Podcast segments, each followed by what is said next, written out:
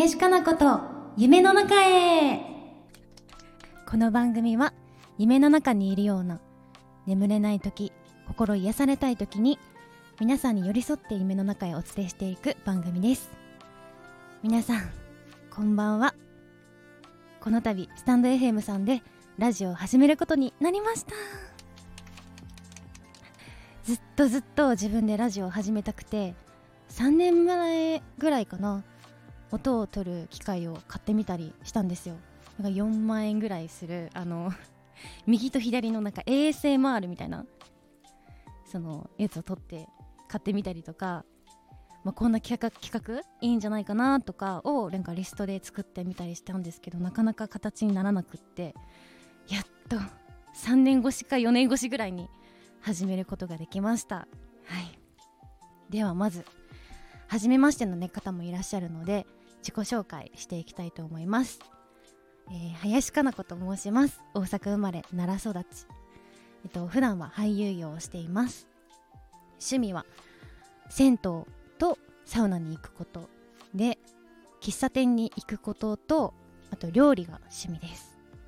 あもちろんラジオや音楽鑑賞も好きであと仕事につながりますがもちろんあの映画やドラマも毎日のように見ています、まあ、これも趣味なんですかね。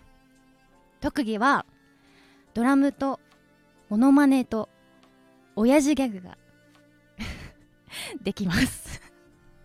まあドラムは小学校から6年間なんか打楽器でやってたんですけど、まあ、モノマネと親父ギャグは今ここではしませんが またどこかでどこかの回で弾けると思います。多分ね。はい。でなんでインターネットラジオを始めたかというと、まあ、上京してからラジオを始めてあラジオを聴き始めて初めての一人暮らしにワクワクもしていたんですけど不安とか寂しさとかもあってそんな時にラジオを聴き始めたんですね。でもともと声を褒められることが多くって私もラジオしてみたいなとか声の仕事したいなって思い始めて、まあ、いつか私がよく聞いてる FM ラジオだったりとか出れたらいいなというその夢の一歩としてこのラジオを始めました。そこでこの話につながるラジオメールを送ってくれた方がいらっしゃったので読んでみたいと思います。ラジオネーム家康さん。かなこさん。ラジオ番組を担当するとのこと。めっちゃ楽しみにしています。インスタライブは楽しく見させていただいてましたがラジオも頑張ってください。応援しています。タイトル「林かな子と夢の中へ」には2つの意味があるそうですがどんな意味があるのでしょうか。放送日は仕事を片付けて早く帰ろうと思っています。ありがとうございます家康さん。ありがとうございます。第1回目の初ラジオメッセージ。えー、その2つの意味。林かな子と夢の中への2つの意味があるんですけど1つはこのラジオを聴いて夢の中へ落ちていくような心地よいラジオにしたいなと思って林かな子と夢の中へという名前にしました。ね。2つ目。2つ目は、えー、林かな子と夢の中への中へをひらがなにしてるんですけど夢の中へに隠されたメッセージはかなの夢です。なんか私なんか会話とかあの人が話してることでなんか文字遊びとか言葉遊びをするのが好きで 思いついたらなんか言っちゃうみたいな感じでなんか思いついてあの夢の中へをの中へをあカナカナの夢にできるじゃんみたいな。になってあのひらがなにしてみました。分かった方いるかな？分かんないよね。はい。カナの夢でした。はい。それで先ほども伝えましたがラジオや声の仕事もしたいのでその夢への一歩なのがこの番組です。なのでかなの夢ということでひらがなにしています。これが2つの意味です。そしてもう一つメッセージを読みたいと思います。えー、ラジオネーム、ハウルチアさん。先日北海道の余市というところで5500円超えのウニ丼をおごってもらいました。その時これは最初で最後なんだろうなぁと思いました。かなこさんはこれは最初で最後だろうなーって思ったことありますか？うわー豪華ですね。お祝い事？お祝い事とかですかね。うわーいいなーウニ丼。ウニ丼って食べたことないからめっちゃ食べてみたいです。そっか。最初で最後ね。なんだろう。あでも10代の頃に K-POP アイドルのアイドルっていうのかな？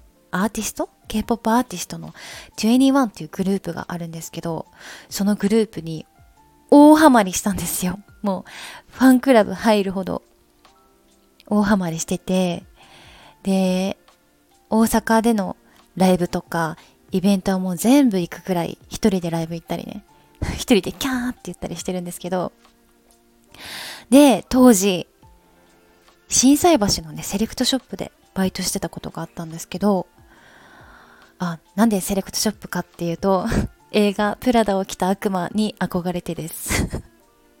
影響されて。でその時ずっと妄想してたんですよ。もしこのお店に21のメンバーが来たらって。そしたらお店にサングラスの人たちが入ってきて隣にいる人はまあサングラスも何もしてなかったんですね。そこであれれ？ってなったんです。